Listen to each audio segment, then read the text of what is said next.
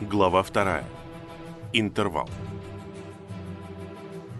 Итак, мы видим, что в самом начале Бог сотворил небеса и землю совершенными и красивыми, и что в какой-то последующий период, насколько отдаленный мы не знаем, земля пришла в состояние полного запустения и была лишена всякой жизни. Не только ее плодоносные сады превратились в пустыню, а ее города были разрушены – но и свет солнца был удален. Вся вода ее атмосферы заполнила ее поверхность, а огромная бездна, которой Бог положил границы и которые никогда не нарушаются, кроме того момента, когда его гнев исходит от него, вышла из своих границ. Поэтому вся разрушенная планета, покрытая черными водами уничтожения выше вершин гор, летела в пространстве в ужасе великой тьмы. Но что вызвало такую ужасную катастрофу? Почему Бог таким образом уничтожил дело своих рук? Если мы можем сделать вывод из истории нашего собственного рода, мы увидим, что причиной этого ужасного разрушения должен быть грех. И здесь причиной был грех, который терпеливо сносили на протяжении веков, пока, наконец, его крик не вырос до небес – и не принес полного уничтожения. Ибо, как ясно показывают останки, неотъемлемыми спутниками греха являются не только болезни и смерть, которые видны повсюду среди существ на земле, но и жестокость и убийство. А факты доказывают, что эти останки никак не связаны с нашим миром, поскольку Библия заявляет, что все сделанное Богом во время шести дней было хорошим, и что в нем не было ничего злого, пока Адам не согрешил.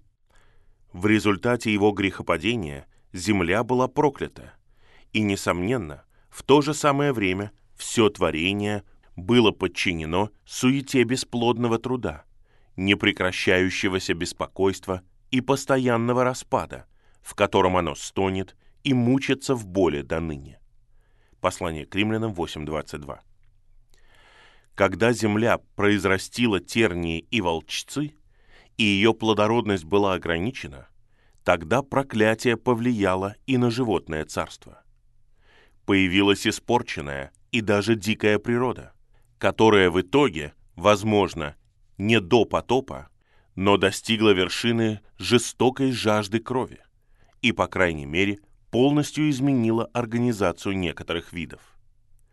Бесполезно спекулировать о том, как появилась эта перемена, поскольку ее произвела рука Всевышнего.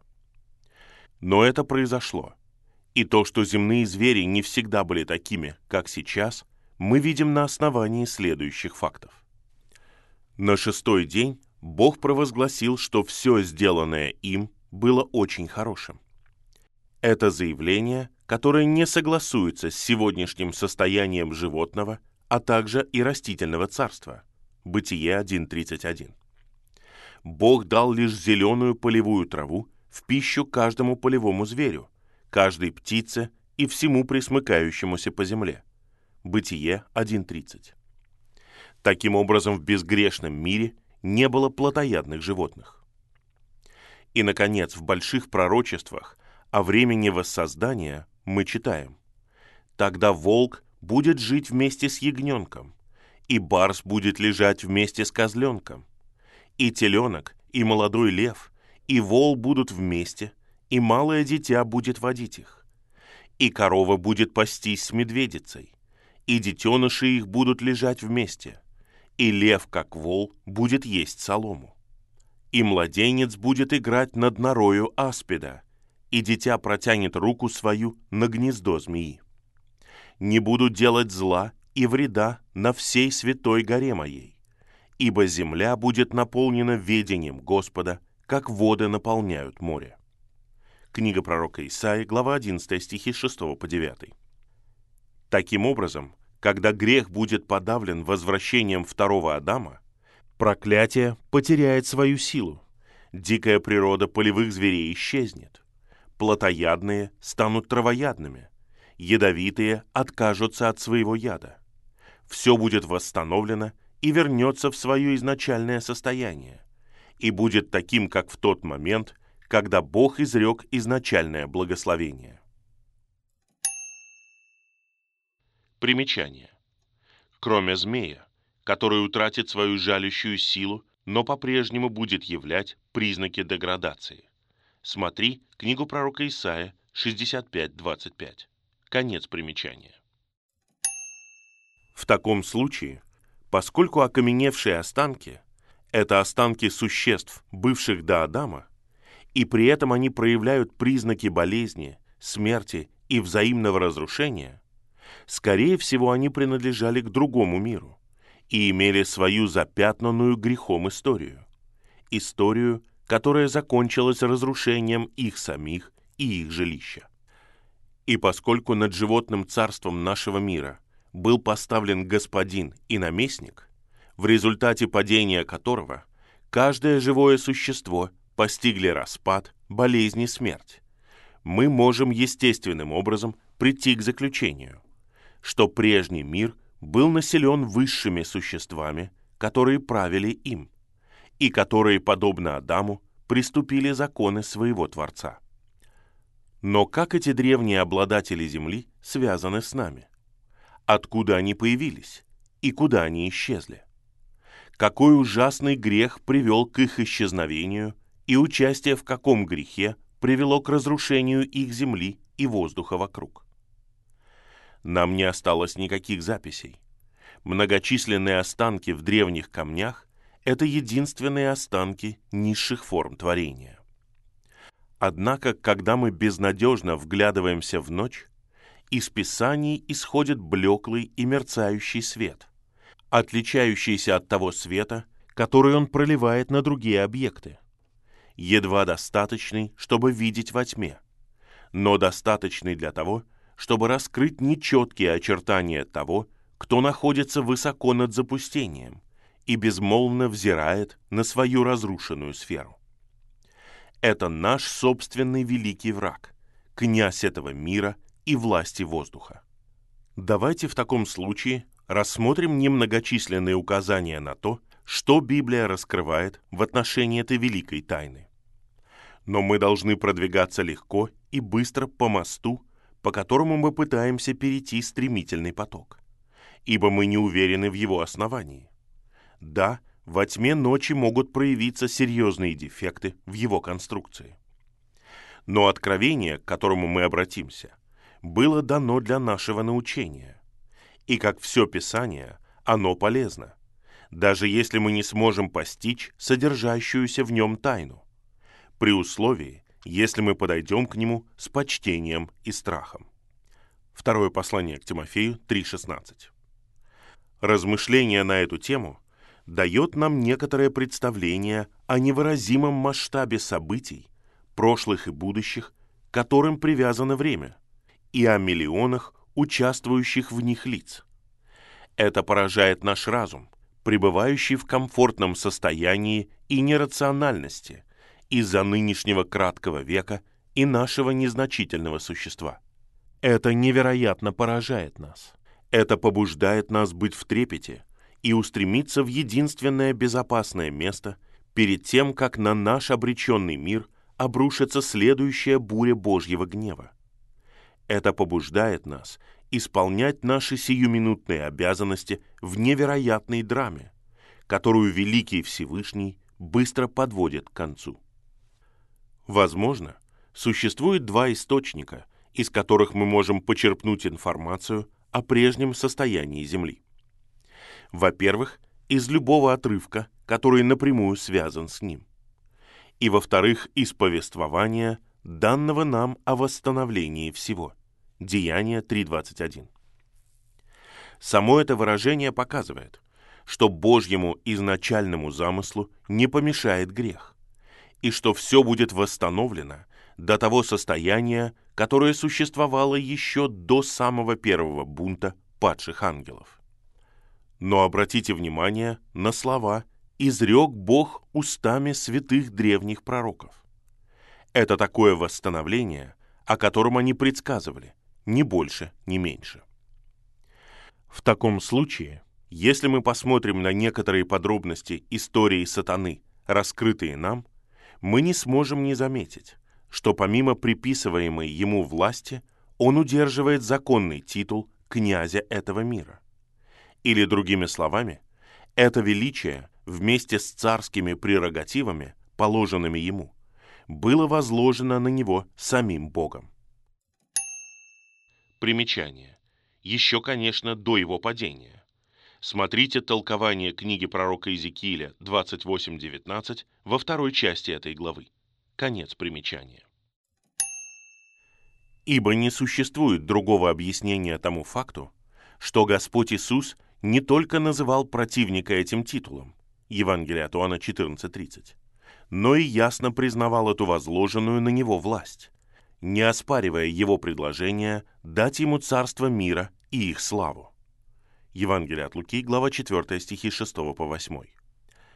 И только признав законность этого утверждения, мы можем понять отрывок из послания Иуды, в котором поведение архангела Михаила по отношению к сатане представлено как пример надлежащего уважения власти, хотя она и находится в руках лукавого.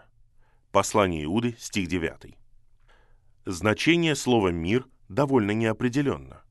Значение этого греческого слова может быть ограничено землей и ее обитателями – оно также может относиться ко всей Вселенной. И в случае, который мы рассматриваем, оно относится к сфере нашей Солнечной системы. По крайней мере, если отчет астрономов о разрушенном состоянии Луны, который описывается как безводная и безжизненная пустыня, правдив, возможно, сила сатаны простирается так далеко. И, возможно, катастрофа на Солнце – которое было восстановлено на четвертый день, свидетельствует о его связи с этим славным светилом. В одном отрывке Павел, согласно нашей версии, называет его Богом этого мира. Второе послание Коринфянам 4.4. Однако греческое слово, переведенное здесь как «мир», это другое слово, и его следует переводить как «век». Сатана это законный князь этого века. Но только из-за того, что он злоупотребляет своей силой и ослепляет глаза людей, он заставляет их поклоняться ему, как их Богу. При завершении нынешнего века он будет лишен своего княжества. Основа его настоящей силы будет удалена, и его нечестивая постройка немедленно развалится на части. Но даже рискуя приостановить изложение аргументов, мы не можем не прерваться на одно мгновение и не посмотреть на серьезное предостережение, содержащееся в титуле «Бог этого века». Есть причина верить, что дьявол получил намного больше непосредственного личного поклонения, чем могут представить себе те, кто не исследовал этот вопрос. Но Павел имеет в виду нечто более широкое – его собственные слова в другом отрывке объясняют, что он имеет в виду. «Не знаете ли вы, что кому вы предаете себя, как рабы в послушание, того вы и рабы?» Послание к римлянам 6.16. Перед нами два закона. Закон Божий и закон сатаны. И чей закон мы соблюдаем, того мы рабы и поклонники. Каким бы сильным ни было исповедание – оно не относится к остальному миру. Возможно, мы исповедуем поклонение Всевышнему Богу. Мы можем быть очень усердными во внешней части этого, но в то же самое время мы слушаемся закона сатаны. В этом случае мы считаемся его подчиненными, и к нему восходят наши молитвы и хвалы.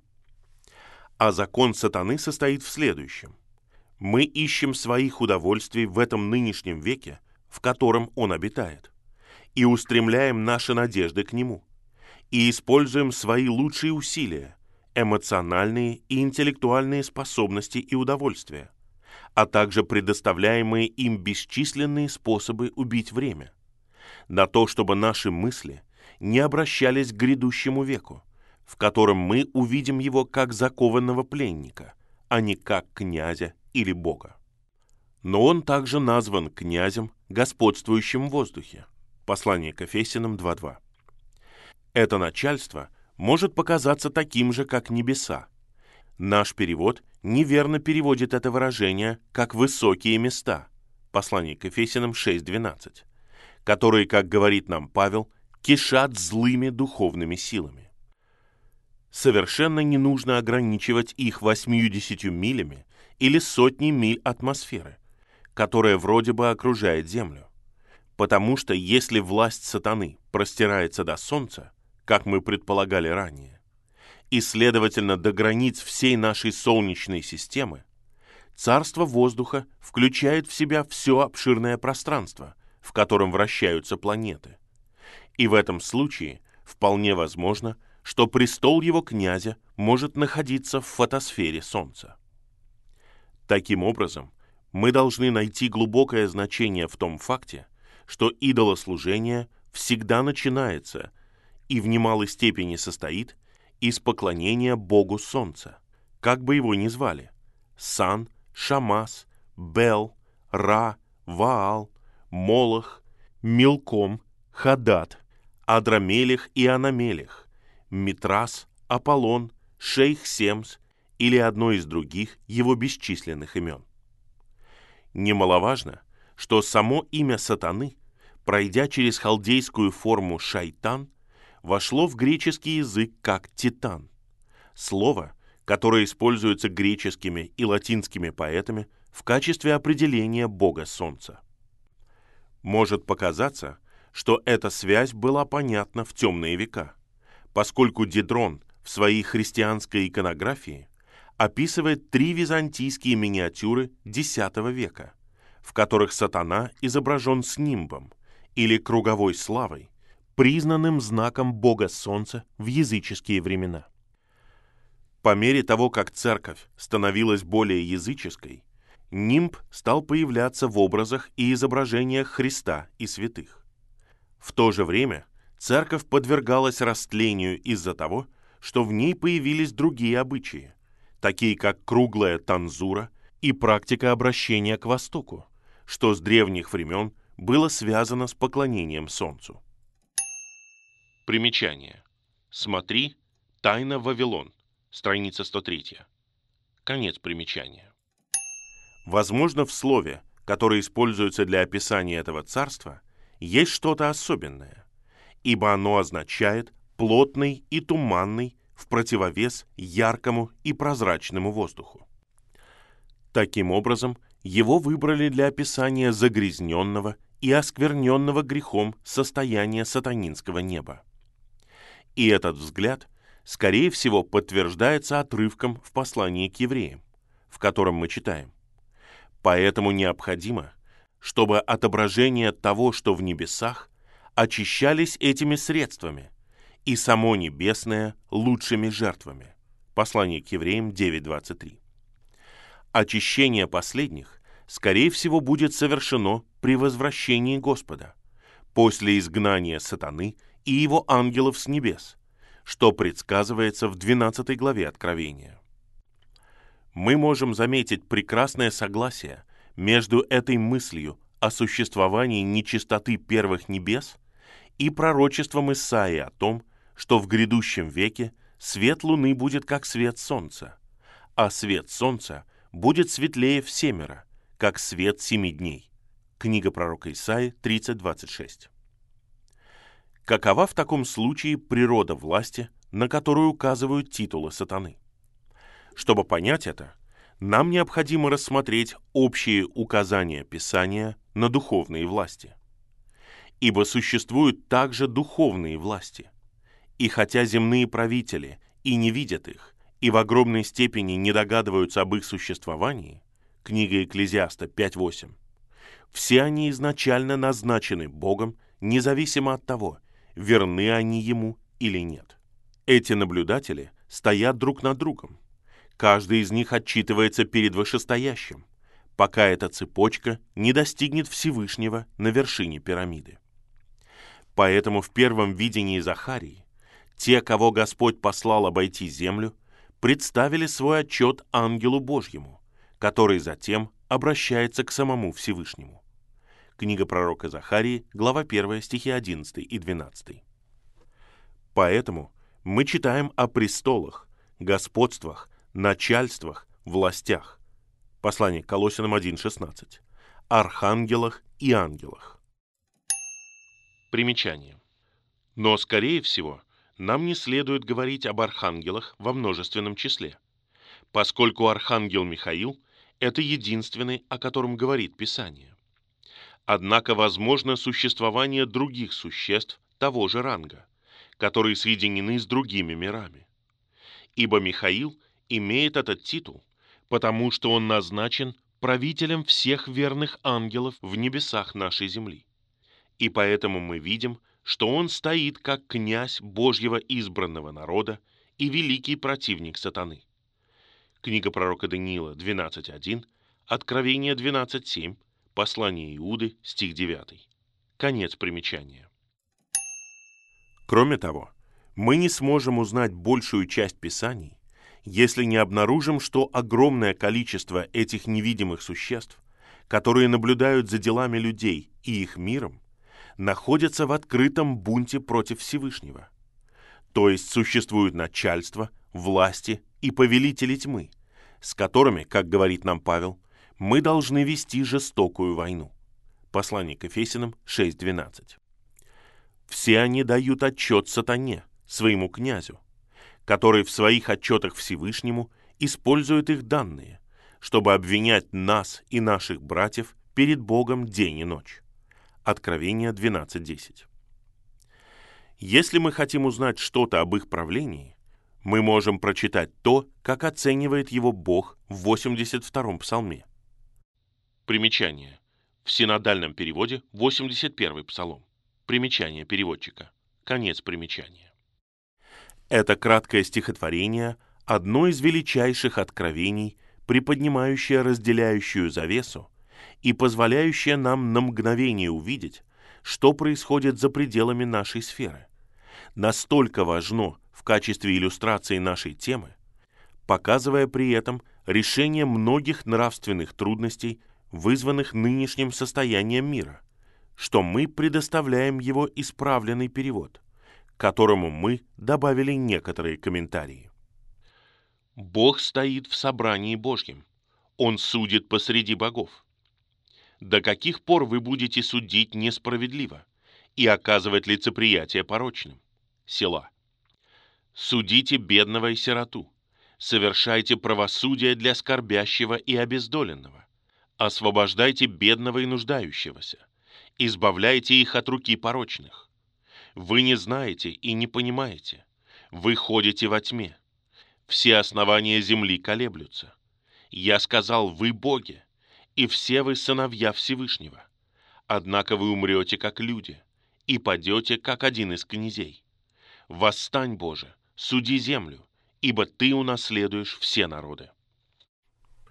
Итак, этот псалом разделяется на четыре параграфа, в первом из которых показан всемогущий, стоящий среди ангельских правителей этого мира и упрекающий их за их неразумность. По всей вероятности, мы видим два примера такого собрания в начале книги Иова, где сыны Божьи и сатана среди них приходят перед Господом. В каждом из этих случаев совет, по крайней мере в том, что касается его целей, относился к обитателю земли, и его решения имели важнейшие последствия для него. Книга царств показывает нам третий эпизод – небесный суд, решающий судьбу Ахава. Третья книга царств, глава 22, стихи с 19 по 23. И так же, как сатана принимал участие в обсуждении Иова, так и здесь мы читаем о присутствии лживого духа, который получает разрешение захватить и вдохновить лжепророков – для разрушения тех, кто доверялся ему. Богами во второй строчке являются ангелы. В этом случае, конечно, падшие ангелы, названные так в качестве представителей Бога. Поэтому Господь объясняет, если закон назвал богами тех, которым было Слово Божье, Евангелие от Иоанна 10.35, похожее использование этого слова находится в 97-м псалме цитируя который, Павел переводит фразу «поклонитесь перед ним все боги» как и да поклонятся ему все ангелы Божьи. Примечание. В синодальном переводе это 96-й псалом. Примечание переводчика. Конец примечания. Сравните также послание к евреям 2.9 с еврейским текстом Псалма 8, стих 5. В следующем повелении очень живописно изображено состояние мира. Мы ясно видим, что если процветают ложь, обман, давление и насилие, если льются слезы слабых, если многих детей Божьих в жестокой гонке этого мира, тяжелой и проклятой, преследуют мириады беспокойных призраков, если многие могут сказать, никто не заботится о моей душе, все это из-за того, что бунтарь правит стонущей землей железным жезлом. В третьем и четвертом стихах мы видим замечательное раскрытие любви Божьей. Он тоскует не только по падшему Адамову роду. Нет, он также дал возможность покаяться и явил благодать согрешившим ангелам. Мы видим напоминание об этих словах, которые произнес Господь сразу же после того, как из храма прозвучал голос с небес. «Теперь суд миру сему, теперь князь мира сего извергнут будет вон». Ибо может показаться, что как только вышел необратимый указ, решающий судьбу мироправителей этой тьмы, до ушей Господа дошел звук закрываемых ворот милости, которые до этого времени были открыты для сатаны и духовных сил тьмы. Возможно, что именно их враждебность к воплощенному Сыну Божьему наполнила меру их беззакония. Поэтому к ним, а также к иудеям, можно применить притчу о виноградарях. Они отказались предоставить великому Творцу плоды его земли, которые были переданы им для их заботы. Они отвергли прошения о милости, например, как те, которые раскрыты в нашем псалме – и, наконец, как только сын вошел в их пределы, они уничтожили любую оставшуюся для себя надежду, воскликнув «Это наследник! Давайте убьем его и завладеем наследством его!» Пятый стих показывает, что Бог уже предвидел конец. Он заявляет, что его возражения напрасны, бунтари не слушают. Отвернувшись от него, они потеряли свою мудрость и уже не могут понимать. Они стали близорукими, как люди, если не совсем такими же, как они. Они не могут не двигаться бесцельно во тьме, в которой они блуждают, бесплодно пытаясь забыть божественную полноту своего прежнего состояния. И в то же время они являют безумие греха, простирая руку против Бога и укрепляя себя против всемогущего. Последствия их состояния являются ужасными для Земли, которая стонет под их правлением. Ее основания дрожат. Она наполнена ужасными оскорблениями и преступлениями, вопль от которых восходит к небесам. На ней правит анархия несправедливости и гнета. Поэтому их необходимо свергнуть. Их власть должна быть отнята у них. Ужасное воздаяние должно оправдать справедливость того, кто является царем над всем.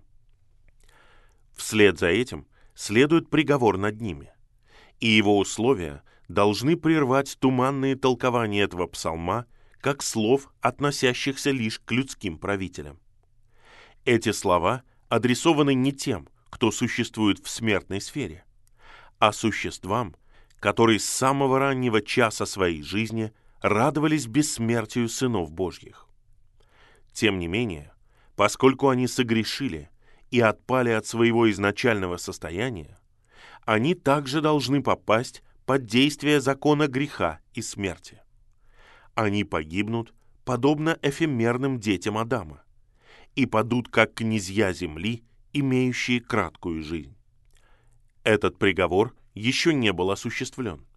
Он будет осуществлен, скорее всего, когда сатана будет связан и сброшен на тысячу лет в бездну или огненную яму в центре земли, которая, как мы видим из Писаний, является темницей мертвых неверующих.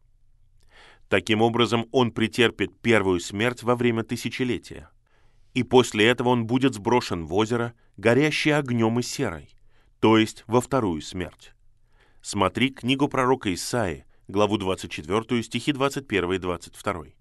Откровение, главу 20, стихи с 1 по 3 и стих 14. Этот псалом завершается молитвой.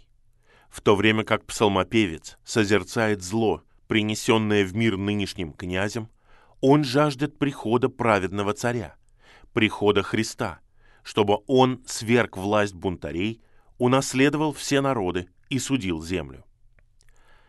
Итак, здесь ясно раскрывается, что духовные, а также человеческие власти сосредоточены на управлении нашей землей. И в стихе из книги пророка Исаи говорится, что все правление состоит из этих двух различных частей.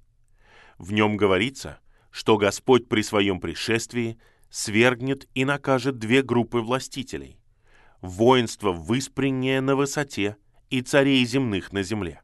Книга пророка Исаия 24.21. Первая группа указывает на сатану и его ангелов, вторая – на мироправителей Антихриста, то есть языческие силы христианского мира. После временного отвержения Израиля правление землей было формально передано язычникам в личности Навуходоносора. Книга пророка Даниила, глава 2, стихи 37 и 38. Христос не изменит форму правления, но Он изменит правителей. Он и его церковь займут место воинства на высоте, а первое место среди царей земли будет отдано семени Авраама согласно плоти. Однако страшно то, что нынешнее управление обычными духовными властями мира находится исключительно в руках сатаны. Это очевидно из 82-го псалма, а также из стиха в книге пророка Исаии, поскольку в обоих отрывках духовные правители прямо заклеймены как бунтари против Бога. И снова, в 10 главе книги пророка Даниила мы читаем о сатанинском князе Персии, а также о князе Греции. Но ангел Господень, который противостоял им, не имел подобного титула. Нет, из его собственных слов мы видим, что его положение непостоянное. Он лишь послан вниз с особой целью, и, достигнув ее, он отступает, оставив князя Греции непобежденным. И, как важно, достойно нашего самого серьезного внимания то, что когда он входил в небеса нашей земли, он обнаружил, что все ее обитатели настроены или враждебно, или безразлично, за одним исключением. Книга пророка Даниила 10.21. Из всей области обширной бунтарской империи вышел только один преданный князь Божий, который помог ему в его сражении с силами тьмы. Этим верным архангелом был Михаил. Также нетрудно найти отчет о его присутствии в пределах воздуха. Даниил услышал, что это князь ваш, а позднее князь великий, стоящий за сынов народа твоего. Книга пророка Даниила, глава 10 стих 21, глава 12 стих 1. Похоже, что он является духовным правителем Израиля. И поэтому, когда Бог избрал себе народ на земле, он взял их из-под юрисдикции сатаны и назначил одного из своих собственных князей, чтобы тот управлял ими и защищал их. Поэтому с лютой ненавистью князь тьмы выступает против Михаила и лично и отчаянно нападает на отнятое у него начальство. Одна из побед записана в книге Паралипоменон, где мы читаем, что он возбудил Давида сделать исчисление израильтян.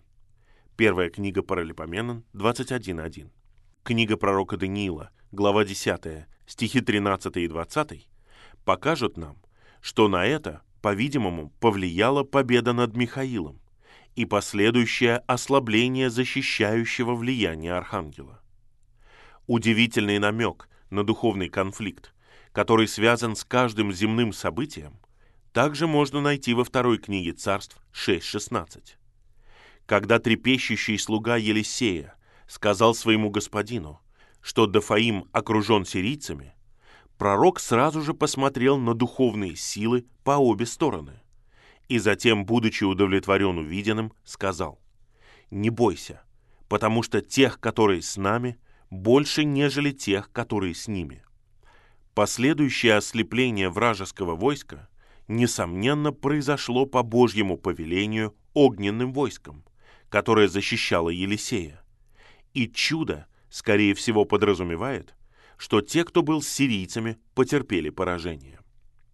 В третьей главе книги пророка Захарии мы видим типичное раскрытие этого конфликта и взгляд на конечный результат. Там мы видим ангела Господнего, перед которым стоит первосвященник Иисус, и которым, естественно, должен быть Михаил, защитник Израиля. Обвинителем является сам сатана, а Господь показан как судья, принимающий решения против противника в пользу Иисуса и Иерусалима. Но этот приговор еще не вступил в действие, поскольку сатана в результате своей деятельности и постоянных нападок произвел разрушение и рассеяние иудейского народа, тем самым, на первый взгляд, уничтожив Божий замысел и полностью вернув себе свою утраченную область. Таким образом, может показаться, что правление Михаила на время отложено. Но, как мы видим на основании пророчеств Писаний, он вскоре возобновит сражение и одержит решительную и окончательную победу. Книга пророка Даниила 12.1. Откровение, глава 12 стихи 7 по 9. На основании этого мы можем прийти к заключению, что хотя сатана бунтарь, его еще не лишили ни его титула, ни его власти. Он по-прежнему великий правитель на высоте – который разделяет мир на различные провинции согласно их национальностям, назначая сильных ангелов, которым помогают бесчисленные подчиненные, наместниками над каждым царством, чтобы те направляли свою энергию и склоняли их к своей воле. Поэтому мы понимаем ужасную действительность того, что имеет в виду Павел, когда утверждает, что борьба у нас не против крови и плоти, но против начальств, против властей, против правителей этого мира тьмы, против злых духов на небесах. Послание к Ефесянам 6.12. Но кто достаточен для этого? Все воздушное окружение нашей планеты густо населено враждебным видом существ, невыразимо превосходящих нас по мудрости и силе. За долгий срок они узнали все слабости человечества – они обладают неисчислимым преимуществом из-за того, что они невидимы. Хотя, будучи духовными разумными существами, они не только могут судить о нас на основании наших слов и внешнего выражения нашего лица, но даже способны читать глубочайшие мысли нашего сердца. Они взаимодействуют с самой совершенной и прочной организацией. И, наконец, ими управляет руководитель, бесконечной мудрости и умения, которому помогают настолько многочисленные подчиненные, что если мы обратимся к слову «легион» в памятном описании Евангелия от Луки, мы увидим, что он может оставить себе шесть тысяч из них для того, чтобы охранять одного несчастного пленника. Евангелие от Луки 8.30. Истинно, узнав эти факты, мы бы упали в обморок от страха, если бы мы не знали, что выше всех войск князя тьмы стоит самая великая власть. Тот, кто относится к нам с чувством чудесной любви. Тот, кто не только способен, но и жаждет защитить нас от силы разрушителя. Тот, кто хочет вскоре полностью избавить нас от беспокойства, ужаса и опасности его нападок. Хотя Господь формально еще не сверг бунтаря и не переменил правительство, Он не оставляет землю полностью на милость сатаны. Ангелы Божьи проникают через пределы воздуха, становясь станом вокруг тех, кто боится его, и защищают их от злых врагов, чьей добычей они стали бы в противном случае. Псалом 34.7 или 33.8 в синодальном переводе. Примечание переводчика. В их числе нет недостатка. Слуга Елисея увидел гору, полную коней и огненных колесниц вокруг своего господина. Четвертая книга царств 6.17. Ангелов Божьих назначают заботиться о целых церквях, как мы видим в первых трех главах Откровения. Иногда бразды правления отбираются из рук самых могущественных князей сатаны, и Великое Царство на какое-то время оказывается под правлением ангела Божьего. Как мы только что увидели, это произошло с Персидской империей, когда у Господа появился правитель, расположенный благоприятно к его изгнанному народу. Книга пророка Даниила 10.13. Можно также увидеть, что стихии не оставлены полностью в руках бунтарей. Голос ангела, имеющего силу над водами, звучал не как голос отступника, когда Иоанн услышал его слова. «Праведен ты, ты, кто есть и кто был. Свят ты, что ты так судил, потому что они пролили кровь святых и пророков, и ты дал им пить кровь.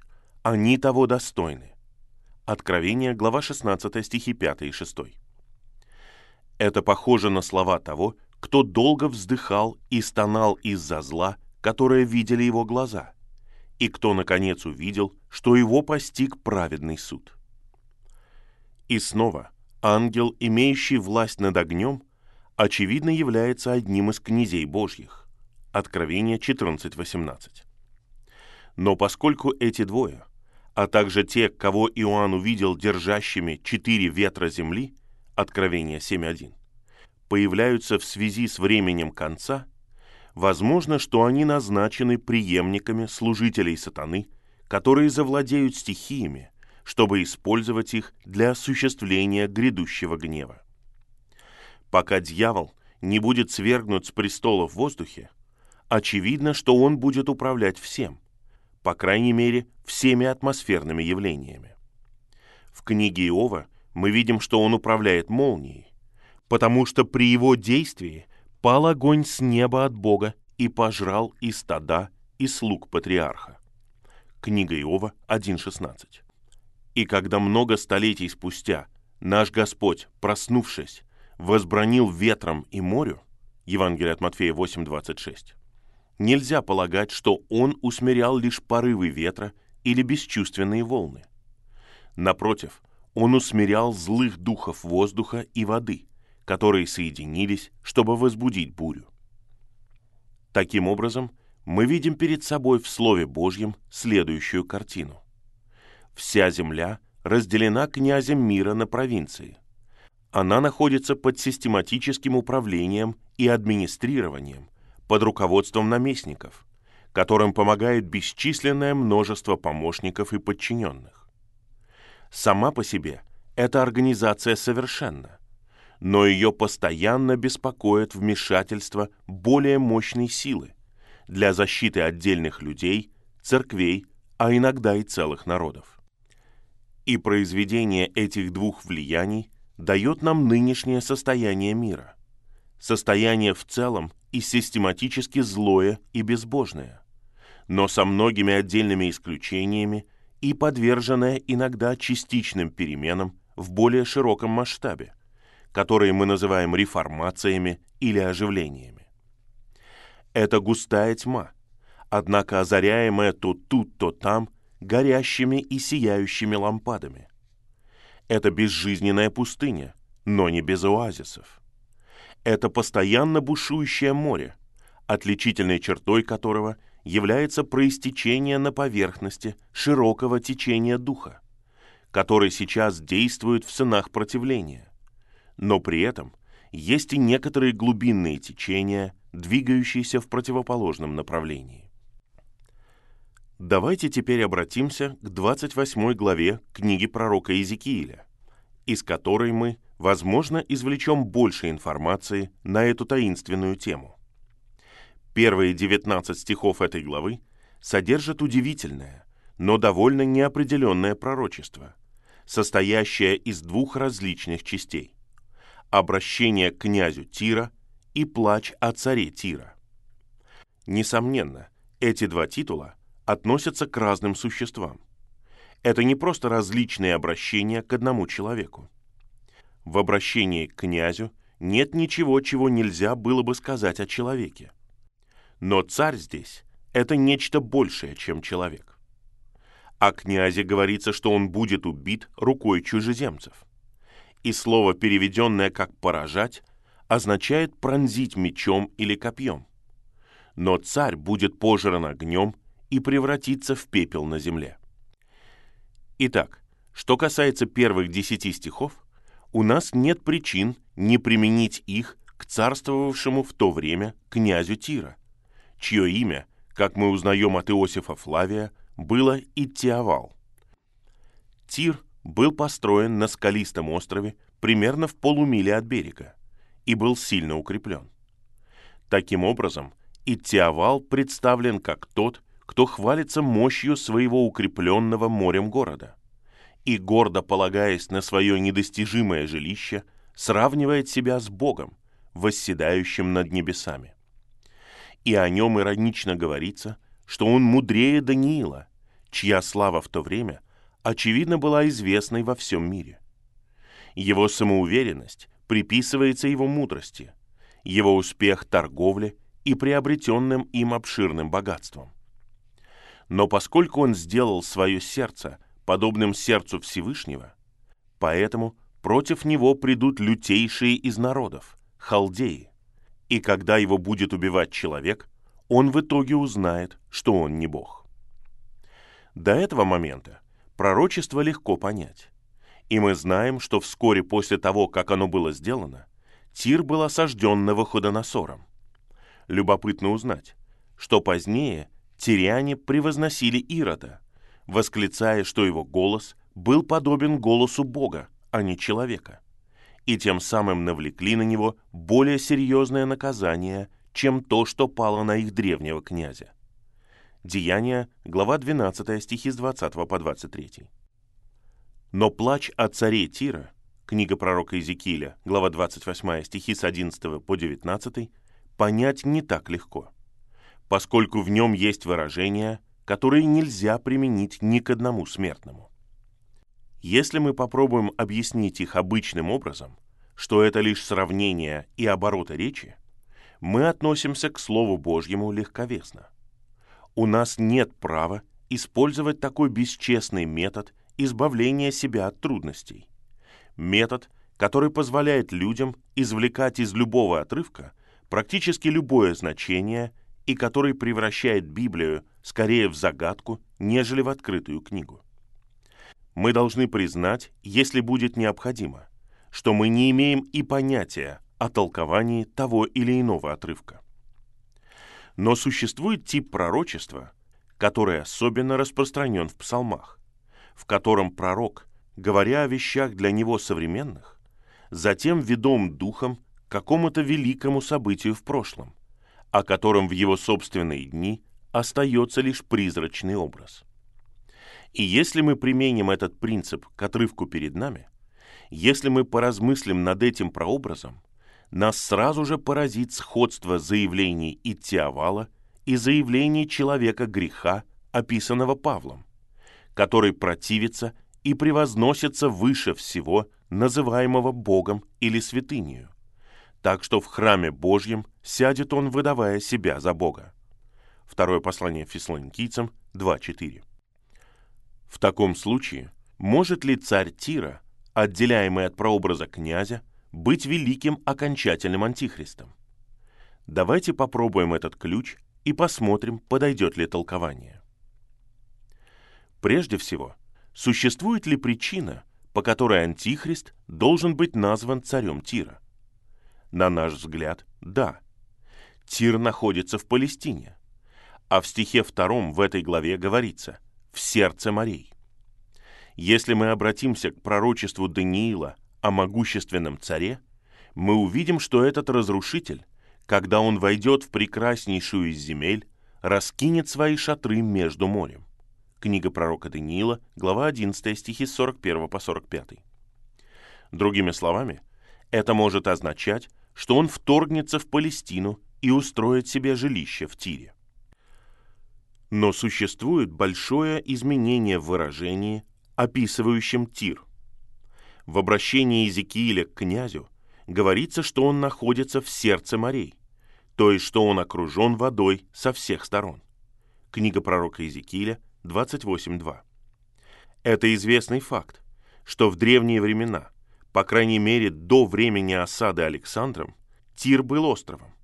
Но сейчас это полуостров, и, похоже, он останется таким и в будущие дни Антихриста. Поэтому в оригинале книги пророка Даниила говорится, что он находится между морем. Книга пророка Даниила 11.45. Возможно, именно так можно объяснить связь между Антихристом и Тиром. Но что можно сказать о самом плаче? В нем есть заявления, которые нельзя применить ни к одному смертному, даже к Адаму. Конечно, наш первый отец был в Эдеме, в саду Божьем, но нигде не говорится, что его одежды были украшены всякими драгоценными камнями. Нам ничего не известно о том, что его называли помазанным Херувимом.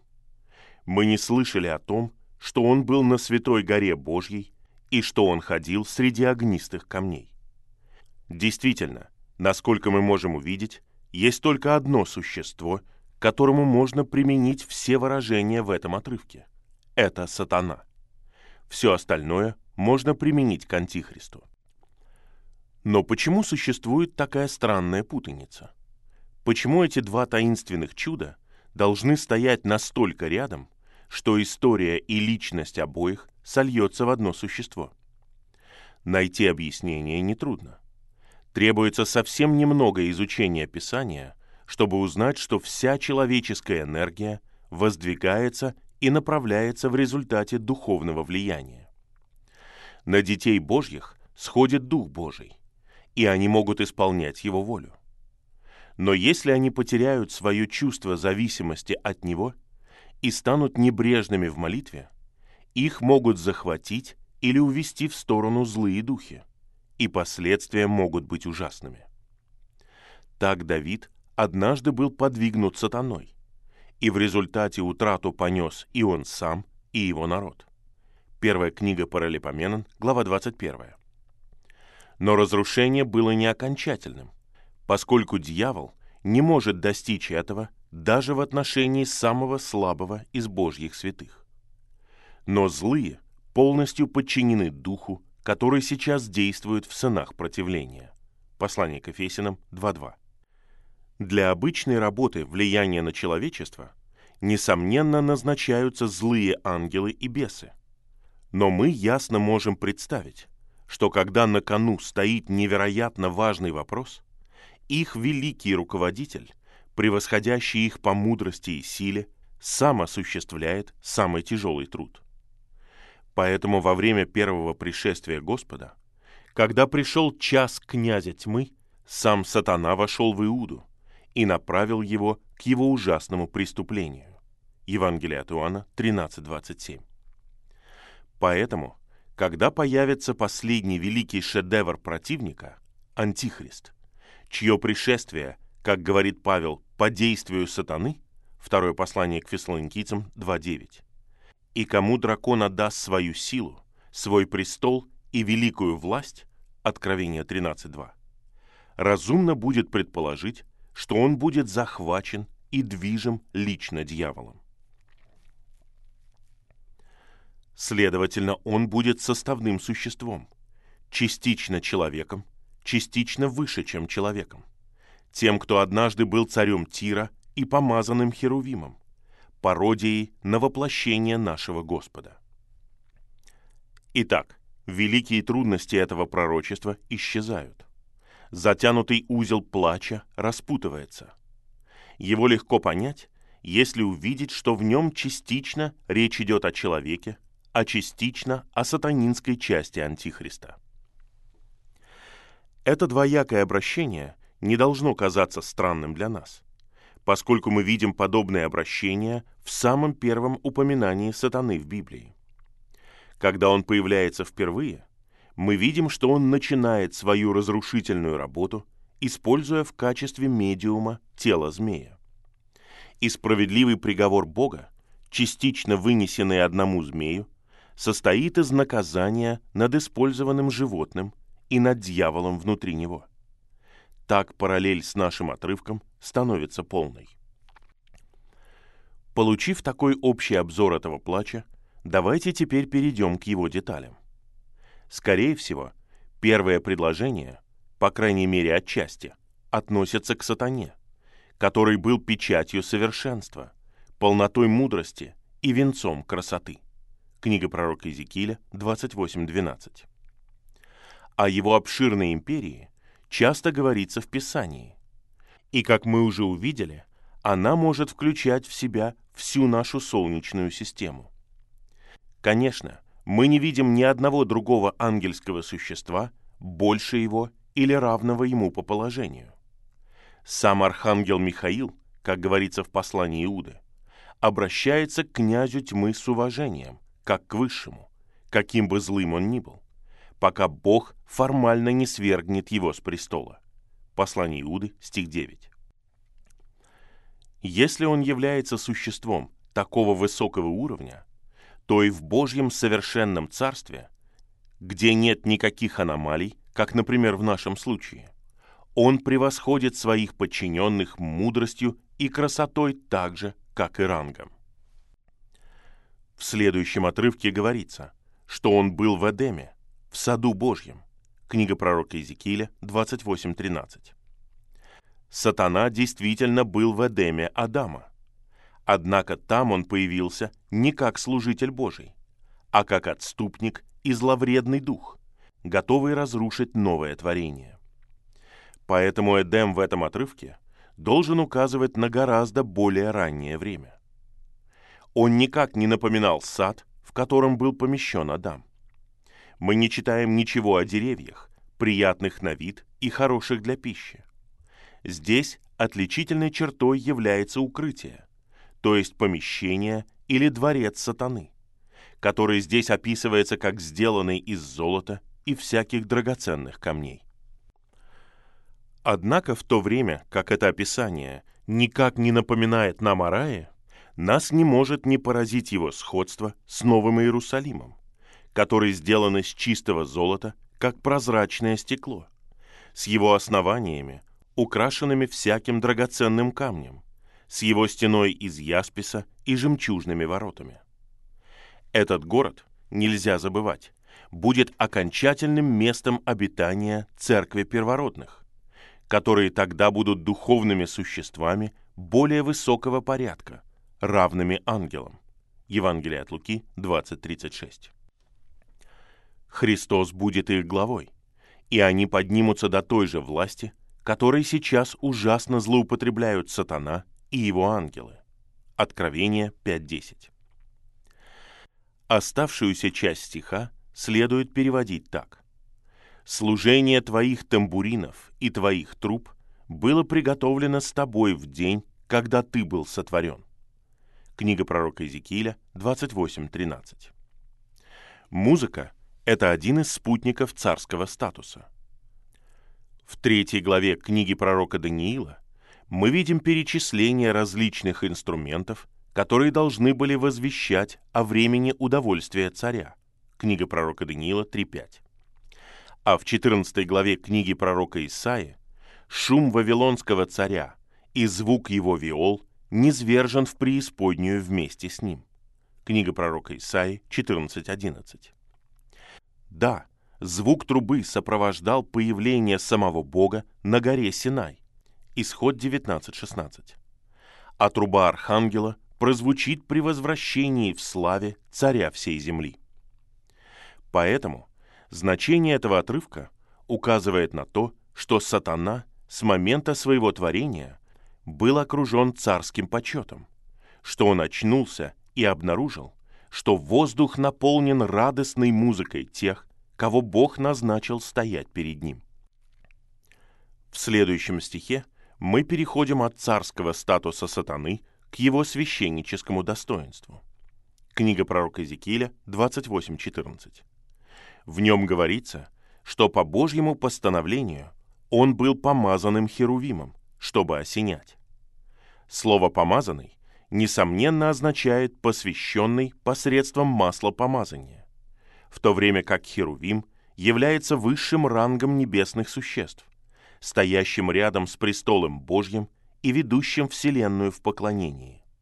Откровение, глава 4, стихи 9 и 10, глава 5, стихи с 11 по 14. Возможно, они идентичны престолам, о которых Павел говорит в первой главе послания к Колосинам. Послание к Колосинам 1.16. Слова «чтобы осенять» указывают на херувимов, которые осеняли ковчег. Но, разумеется, мы не можем выяснить, в чем точно состояла природа должности сатаны. Общая идея, скорее всего, в том, что он управлял и руководил поклонением своих подчиненных. Здесь также говорится, что он был на святой горе Божьей и ходил среди огнистых камней. Книга пророка Иезекииля 28.14. Гора Божья – это место его присутствия в видимой славе, где, разумеется, перед ним стоит для служения его первосвященник. Огнистые камни, скорее всего, можно объяснить следующим образом. Мы знаем, что херувимы находятся сразу под славой у подножия престола. Книга пророка Иезекииля 1.26. Когда Моисей взял Аарона, Надава, Авиуда и 70 старейшин Израиля на гору Синай увидеть Бога Израиля, под ногами его нечто подобное работе из чистого сапфира, и как самое небо ясное.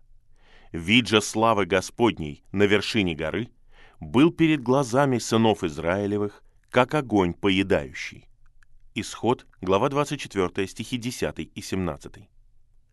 Данная работа из сапфира, сияющая поедающим огнем, это, возможно, то же самое, что и огнистые камни.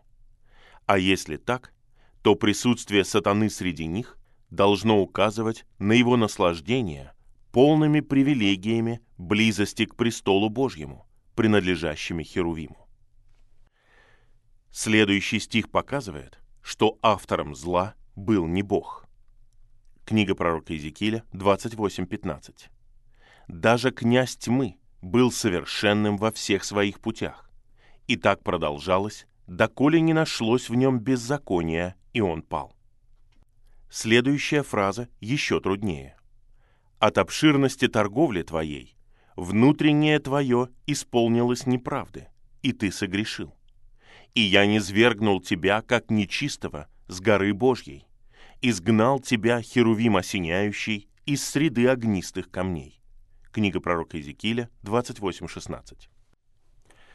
Первая фраза этого стиха – возможно, относится исключительно к человеческому аспекту Антихриста, потому что существует пророческое указание на то, что торговля будет отличительной чертой опасных времен конца.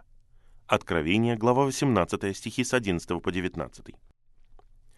В прошедшей истории мира существует много примеров разлагающего влияния торговли на народы, полностью отданные ей, роскоши, обману насилию, которые всегда развиваются с ее ростом. Тем не менее, эта фраза может относиться к сатане таинственным образом, объяснить который мы не можем, поскольку мы можем различать лишь смутные очертания этих духовных вещей. Конечно, такое применение отталкивается от контекста.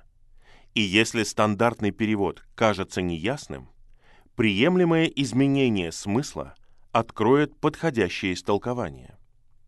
Слово, переведенное как «торговля», также может, исследование корня покажет это, означать унижение или ругань хула.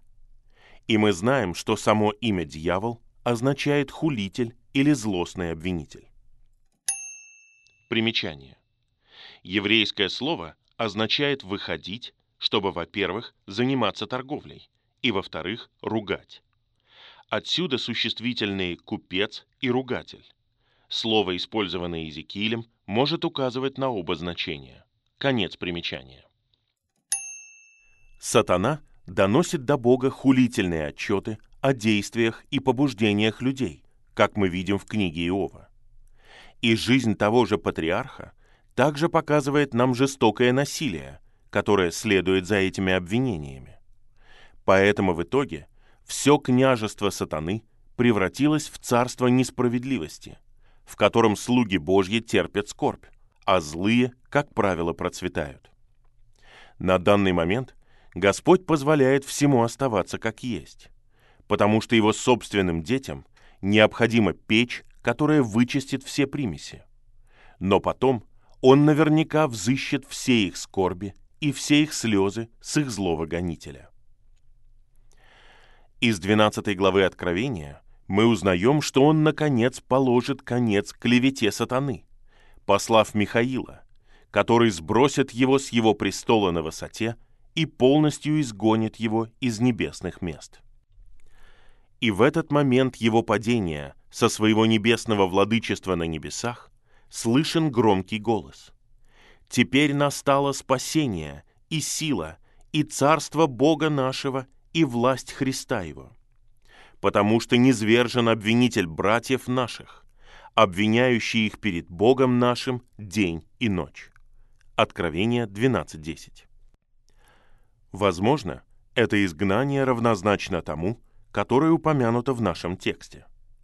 Если мы примем значение «клеветать» или «злобно обвинять», то причина изгнания в книге пророка Иезекииля полностью соответствует провозглашенному результату в Откровении. Следующий стих не представляет трудности. Книга пророка Иезекииля 28.17. То, что сердце сатаны возгордилось из-за его красоты, и что он погубил мудрость свою от тщеславия, мы можем извлечь особенно из предостережения Павла. Не новообращенный, чтобы, возгордившись, не попал он под суд дьявола. Первое послание к Тимофею 3.6. Скорее всего, гордость за свое превосходство побудила это замечательное существо повернуть к себе все поклонение, которое по своей должности он должен был направлять к всемогущему Творцу. Гнев Божий уже пал на его царство. Он видит, что его сила ограничивается и ослабляется ангелами, которым невозможно противостоять, потому что они приходят в силе Всевышнего. Он видит, возможно, собирание войск Михаила, готовящихся к финальному сражению, которое изгонит его с небес. И он знает, что вскоре за ними последует Сын Божий, который низвергнет его поверженную и беспомощную форму из его последней твердыни на земле в глубины бездны. Тогда, наконец, он почувствует и всей Вселенной явит в своем собственном лице бесконечное расстояние между самым высоким, мудрым и прекрасным из всех тварей и вечно блаженным Творцом – который единственно достоин получать славу и почет и силу. Последней части пророчества, где говорится о совместном падении сатаны и антихриста, мы не будем касаться, поскольку сейчас нас интересует не будущее, а прошлое. Поэтому нам остается лишь соединить информацию, которая, если наше толкование верно, содержится в этом отрывке. Рассказ будет примерно таким – Бог сотворил сатану прекраснейшим и мудрейшим из всех тварей в этой части Вселенной и сделал его князем мира и силы воздуха. Поскольку его мудрость использовалась главным образом для объяснения воли Божьей и путей Божьих, мы, скорее всего, можем понять, почему о нем говорится как о пророке. Его поместили в Эдем, место удовольствия, который существовал намного раньше Эдема в бытии, поскольку, войдя в него, он был совершенен во всех своих путях. Очевидно, что этот Эдем был другим по сути и характеру и напоминал Новый Иерусалим, описанный в Откровении. В данном нам скудном описании этого Эдема мы можем проследить черты небесной скинии. Из второй главы Бытия мы видим, что Эдем был районом, и сад был закрытой частью в нем. Бытие 2.8. Следуя за этой аналогией, мы обнаруживаем в жилище сатаны три части. Эдем, сад Божий и святую гору Божью, которые, по-видимому, соответствуют внешнему двору Скинии, святилищу и святому святых. Эта идея подкрепляется тем фактом, что сатана, как здесь показано, находился на святой горе Божьей, как помазанный, осеняющий херувим. Точно так же, как образы осеняющих херувимов были помещены в святое святых. Таким образом, он появляется как великий первосвященник своей сферы, обитающий в великолепном дворце из золота и драгоценных камней, рядом с дворцом Божьего присутствия. Таким же образом, израильский первосвященник обитал в Иерусалиме вблизи храма. Он также был царем, который был помещен на вершину почета при своем сотворении. Он не взошел туда последовательно с низшей ступени. И, наконец, он был совершенным во всех своих путях и, по-видимому, продолжал оставаться таким довольно долгое время. Очевидно, что все это произошло до его падения и приготовления нынешнего мира. И поэтому мы можем только предполагать, что он тесно связан с нашей Землей, и что большая часть его истории простирается во время намного раньше времени Адама. Аналогия между должностью сатаны и тем, что наш Господь уже взял на себя частично и вскоре возьмет полностью, настолько поразительна, что трудно не сделать следующий вывод.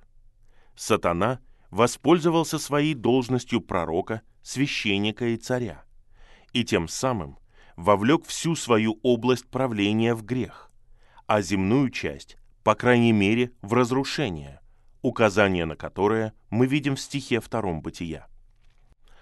Когда было доказано, что его возвращение к послушанию невозможно, возможно из-за его поведения по отношению к новому творению, которое, возможно, должно было дать ему возможность покаяться, и когда ни одно другое сотворенное существо – не могло восстановить путаницу, из божества пришел сам Господь Иисус, чтобы взять злоупотребляемую силу в свои руки и удержать ее, пока весь бунт не будет подавлен и пока каждый его след не будет изглажен.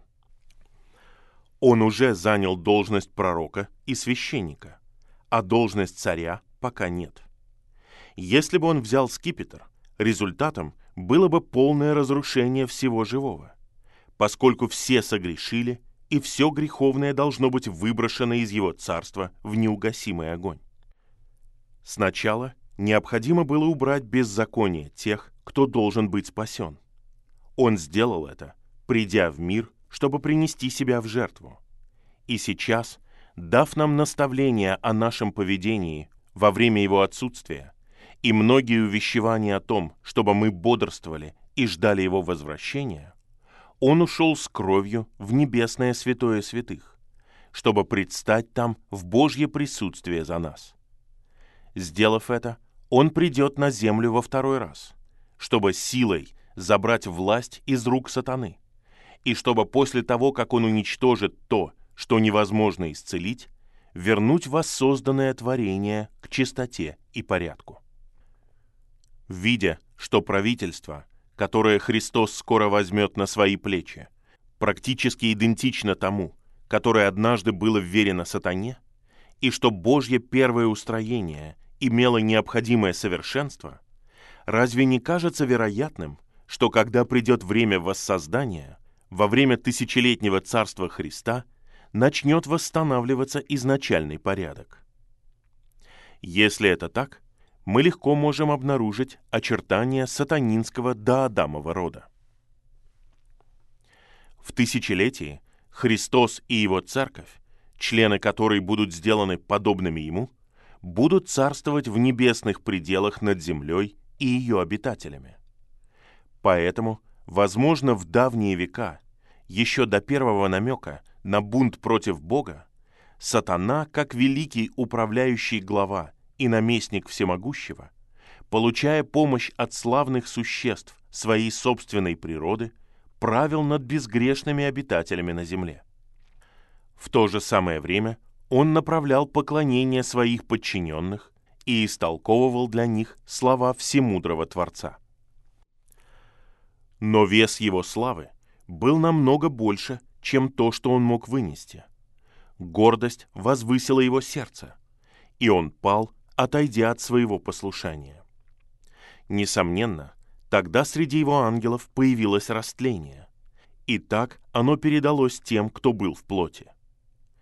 Как долго Бог терпел это, какие предостережения и возможности Он давал, воспользовался ли кто-нибудь Его милостью, и является ли Он сейчас святым ангелом, который время от времени снова посещает место своего древнего обитания, все это вопросы, на которые мы можем ответить, только проводя аналогию с нашим собственным родом. Но тот факт, что мы можем задать их, показывает, насколько верно то, что наша хваленая мудрость в этой жизни в лучшем случае является знанием отчасти, и что в будущем мире к нашей нынешней скудной информации – будет добавлено замечательное дополнение даже в отношении истории нашей собственной планеты. Однако в Новом Иерусалиме мы ясно можем увидеть следы двух видов подчиненных сатаны – духовных и тех, кто в плоти.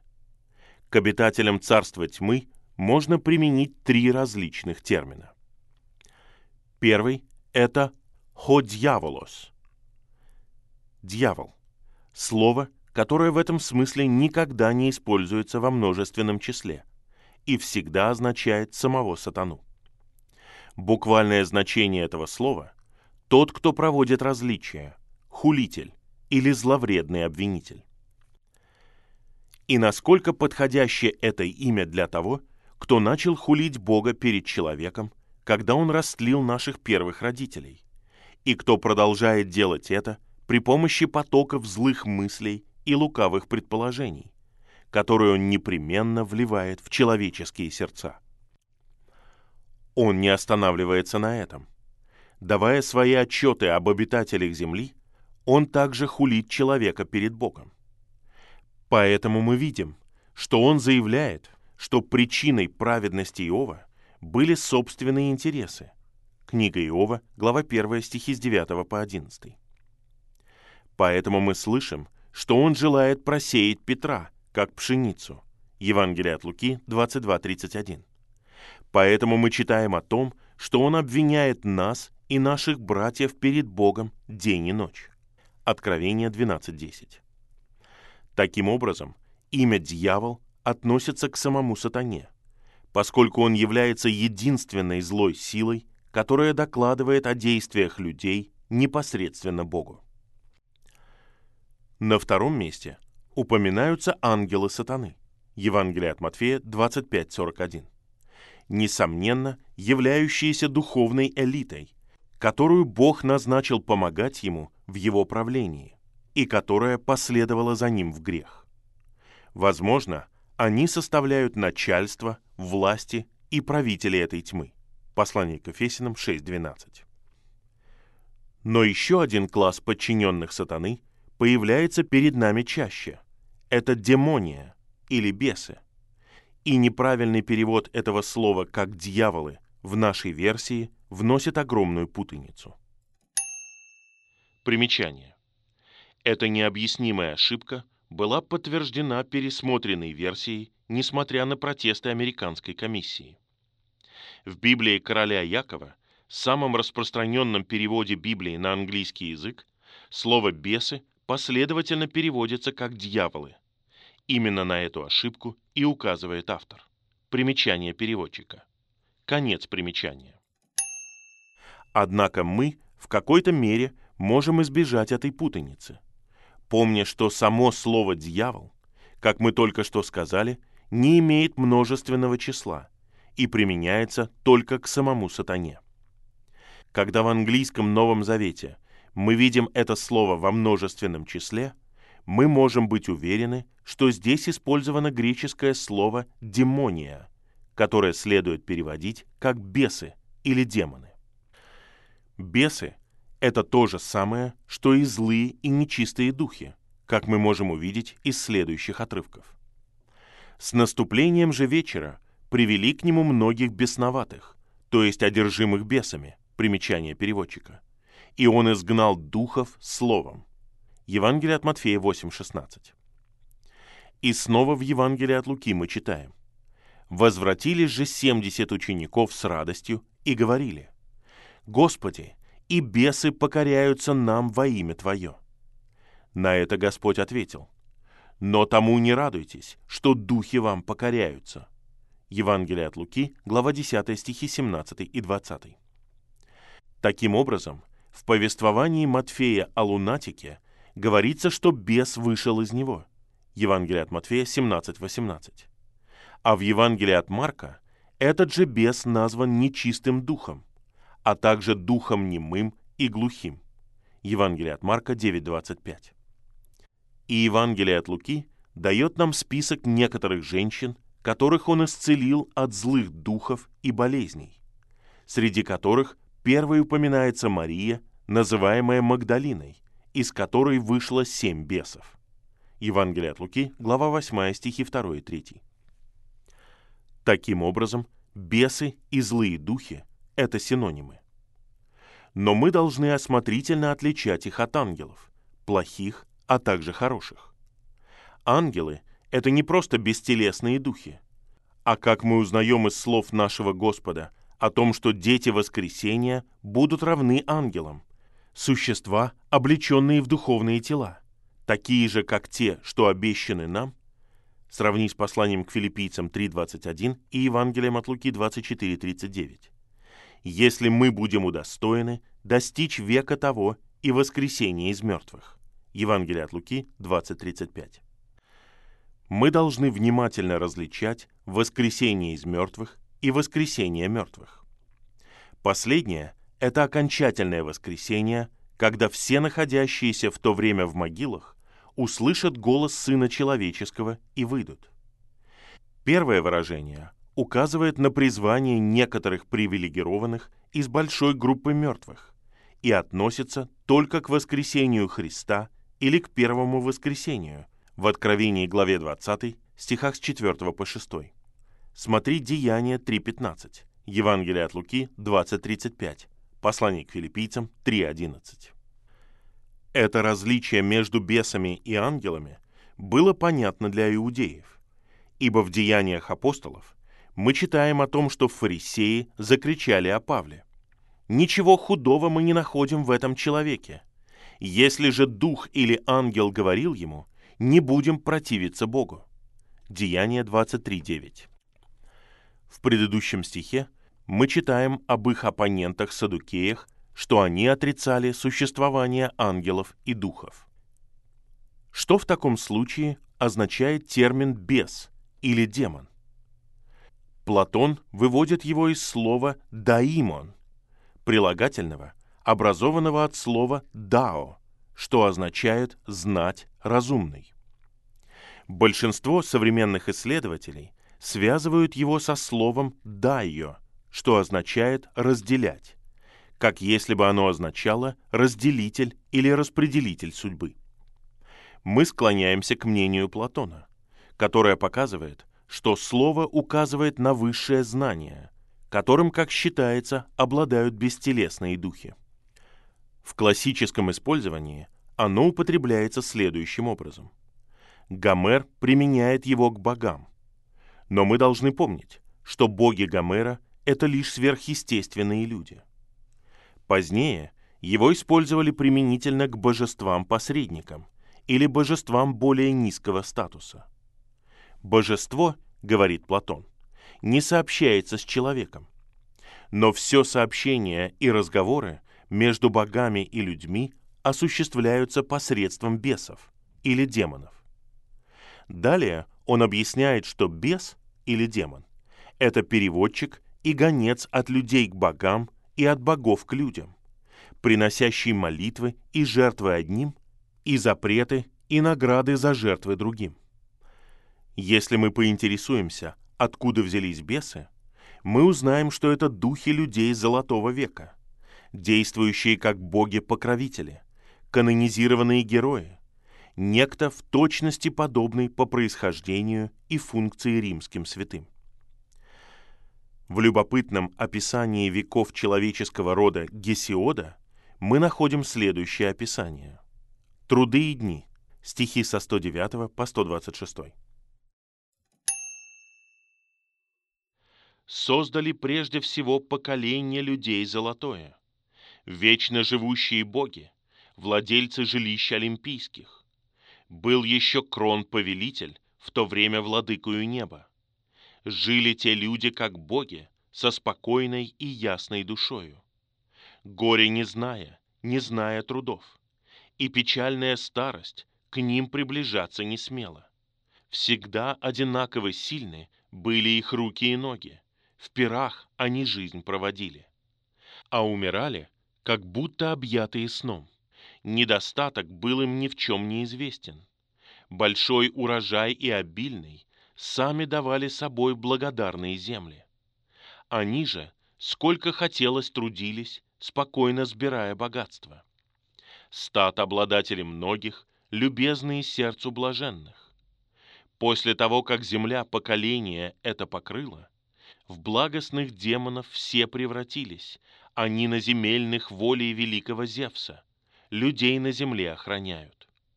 Зорко на правые наши дела и неправые смотрят. Тьмою туманной одевшись, обходят всю землю давая людям богатство. Такая им царская почесть досталась. Примечание. Перевод на русский язык Вересаева. Примечание переводчика. Конец примечания. Если мы вспомним, что согласно учению Библии, языческие боги – это на самом деле злые ангелы и бесы, вдохновлявшие оракулов и получавшие поклонение, мы легко поймем, что Золотой век, о котором с восторгом пели древние поэты, это напоминание не о рае, а о времени прежнего мира, когда власть сатаны оставалась нетронутой. Перемена небесной династии изгнание Крона или Сатурна всегда упоминается как завершение этого века чистой радости. Нам не нужно удивляться доброму влиянию, которое Гесиод приписывает демонам или бесам. В языческом стихотворении мы можем ожидать только того, что решит создать князь этого мира. И не следует удивляться, если он хвалит своих собственных представителей. Такими являются демоны или бесы классических авторов. Нет никаких причин менять значение этого термина в Новом Завете. Разве не могут эти демоны или бесы быть духами тех, кто ходил по земле в плоти до разрушения в стихе втором Бытия, и кто во время большого разрушения был лишен тела Богом и по-прежнему остается под властью руководителя, с чьим грехом они согласились, и чью судьбу они в конечном итоге разделят. Один часто записываемый факт определенно подтверждает эту теорию, поскольку мы читаем, что бесы постоянно захватывают тела людей и стремятся использовать их как свои собственные. Разве это стремление не указывает на изнурительный недостаток покоя, скитания, полное беспокойство, возникающее в результате чувства неполноты? Желание избежать невыносимого состояния наготы, для которого они не были сотворены, настолько сильно, что если они не могут удовлетворить его каким-то другим образом, они даже готовы войти в грязные тела свиней. Евангелие от Матфея 8.31. Мы не видим такого стремления в сатане и его ангелах. Вне всякого сомнения, они сохраняют свои эфирные тела. В противном случае как они могут осуществлять свое сражение с ангелами Божьими. И, скорее всего, презрительно относятся к громоздким и неповоротливым скиниям людей. Они действительно могут входить в человеческие тела, однако не из-за склонности, а потому что это абсолютно необходимо для продвижения великого злого заговора. Таким образом, в Новом Завете духовные подчиненные сатаны ясно разделены на два класса. Будет нетрудно подтвердить наличие такого различия и в Ветхом Завете. Такие ангелы, как князья Персии и Греции, о которых мы уже говорили, разумеется, принадлежат к первой категории, в то время как домашние духи, а также Шедим, Псалом 105, стих 37, Второзаконие 32, 17, в синодальном переводе «бесы», Сейрим, книга пророка Исаия 13.21, 34.14, в синодальном переводе «Косматые и лешие». Лилит, книга пророка Исаия 34.14, в синодальном переводе «Ночное привидение». Циим и Иим идентичны бесам. Но здесь, естественно, возникает вопрос. Почему, если до Адамов род действительно существовал на земле в плоти, мы не находим указания на него среди окаменелых останков? В доисторических камнях не было найдено никаких человеческих костей. Хотя если некоторые и будут обнаружены, мы не должны находить в этом противоречия Писаниям.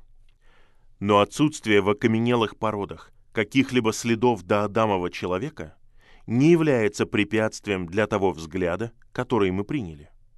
Мы полностью не знакомы с условиями жизни в том древнем мире, который, возможно, и вероятнее всего, не был таким, как наш. Адам был сотворен позднее, и, скорее всего, как мы видим сейчас, с учетом предыдущего падения. В этом случае возможно, что смерть не касалась этих доисторических людей до окончательного разрушения, и что увядание и состояние смерти животного и растительного царств служили постоянным предостережением у них перед глазами, что в конечном итоге это постигнет их самих, если они не покаются. Возможно, что их тела распались на элементарные частицы, оставив их дух обнаженным, вместо того, чтобы их дух отошел и оставил тело разлагаться, как в нашем случае. Возможно, что они были поражены какой-то поглощающей болезнью от Господа, которая превратила их благообразный вид в неузнаваемые массы растления. Книга пророка Захарии 14.12. Или в одно мгновение превратила их в пепел по всей земле. Книга пророка Иезекииля 28.18 Книга пророка Малахии 4.3. Возможно, земля открыла свои уста и поглотила их со всем, что принадлежало им. И так они живыми сошли в преисподнюю. Числа 16.30. А возможно, что они все погибли в том, что является для нас глубинами, и что их останки покрыты отложениями на дне океана. Очевидно, что наша обитаемая Земля однажды была дном океана, и возможно, что их земля сейчас является дном. Действительно, мы можем найти указания, подтверждающие последнее предположение, и связать эти бестелесные духи с местом, которое было сценой их грехов в плоти и справедливого наказания, в конечном итоге постигшего их. По крайней мере, в Писании упоминается темница, которая или находится в глубинах моря, или соединена с ними, и в которой, как мы можем предположить, находится много бесов. И в нее время от времени помещаются новые пленники, когда их преступление, более дерзкое, чем обычно, вызывает на себя Божье праведное негодование и заставляет его привести злую карьеру преступников к внезапному и окончательному завершению. Разумеется, Знание этих фактов, скорее всего, напугало легион духов, от которых наш Господь избавил жителя Гадаринской области.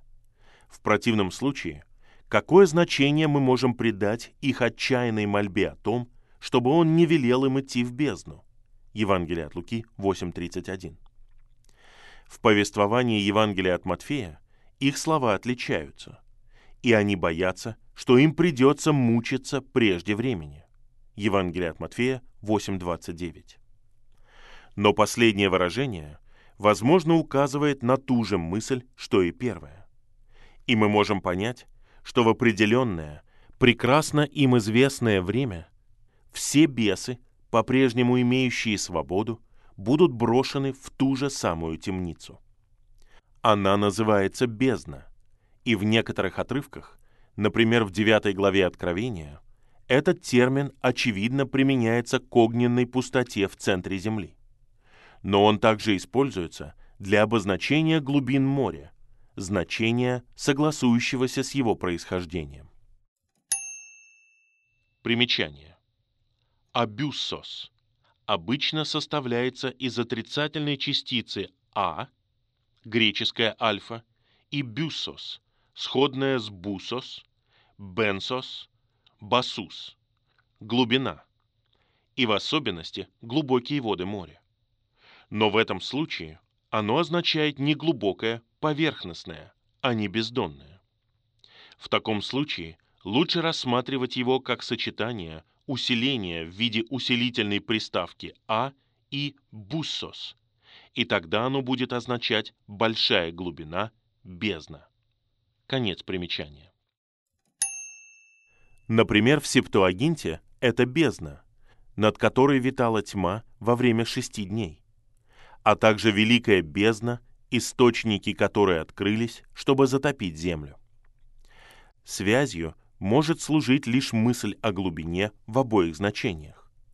Но, возможно, бездна в центре Земли была названа так на основании того факта, что пространство, образующее ее, лежит сразу под глубоким морем, и вход в него проходит через море, одновременно охраняющее ее.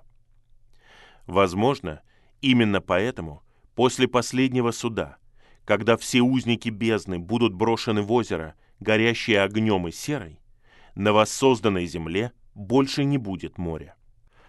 Относительно моря, как границы впадины, почему бездна иногда называется морем, так же, как глубокое море называется бездной, нам поможет понять объяснение отрывка, который раньше не получал надлежащего толкования. В описании последнего великого суда мы читаем «И отдало море мертвых, бывших в нем, и смерть и ад, то есть невидимый мир, отдали мертвых, бывших в них. И они судимы были, каждый по делам своим. Откровение 20.13. Обычно считается, что море отдает телесные останки тех, кто утонул или был погребен в нем. Но если имеется в виду только это, почему мы не слышим о том, что Земля отдает намного более многочисленную группу мертвых, которые лежат в ней. Однако вместо того, чтобы соединить море с землей, Библия таинственным образом соединяет его со смертью и невидимым миром. То есть оно упоминается в списке мест, наполненных не останками материальных тел, а бестелесными духами. Разумеется, это коренное противоречие обычному толкованию. Но если море является темницей бесов, все трудности исчезают. И в этом случае мы ясно можем понять, почему оно отдает своих мертвых первым. Каждый будет судим в своем порядке, и посему эти доадамовы существа займут ужасное первенство и встанут перед узниками смерти и ада, чьи бесчисленные камеры, возможно, заполнены исключительно преступниками из нашего нынешнего мира. Теперь нам необходимо перейти от этой колоссальной темы к чему-то другому, ибо достаточно уже сказано о том, что показывает Писание в отношении прежних веков и до Адамова разрушения. И поскольку показанное нам лишь туманные очертания, мы не должны убеждать себя, что мы ясно видим четкие формы. Быть мудрее и выше того, что написано, значит опутывать себя сетью сатаны, из которой невозможно убежать. Однако давайте усвоим урок из тех замечательных вещей, о которых мы размышляли. Бунт разрушителен. Каким бы благородным или мудрым или прекрасным ни был его руководитель.